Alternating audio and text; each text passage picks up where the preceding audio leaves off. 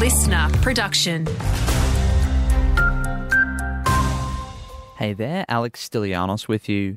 Tropical Cyclone Jasper is now a Category 1 system and is moving towards the far north Queensland coast. The Weather Bureau is forecasting it to reach a Category 2 by tomorrow before intensifying and crossing the Queensland coast by Wednesday. Meteorologist Helen Reid says watch zones include Cape Melville to Townsville, including Cairns. We have warnings uh, with gales within 24 hours covering from Cape Melville all the way down to Townsville. We can see those gales developing during the course of tomorrow, and they'll also have some heavy rainfall expected through those areas.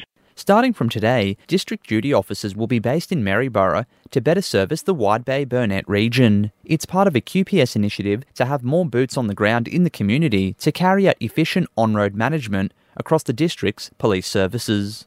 MP Tom Smith has posted to social media thanking Annastacia Palaszczuk for her dedication to Queenslanders. The member for Bundaberg added he was grateful for the former Premier's backing of regional kids into jobs. Her tenure as Premier makes her the longest serving female Queensland Premier. Our ambulance officers are prepping for a hot and busy summer. In December and January alone, they're expecting to field almost 4,000 calls for help per day. We have uh, warnings uh, with gales within 24 hours covering from Cape Melville all the way down to Townsville. We can see those gales developing during the course of tomorrow, and they'll also have some heavy rainfall expected through those areas. QAS Director Lisa Dibley there. Authorities ask that we check in on vulnerable members in our community to make sure they're going okay.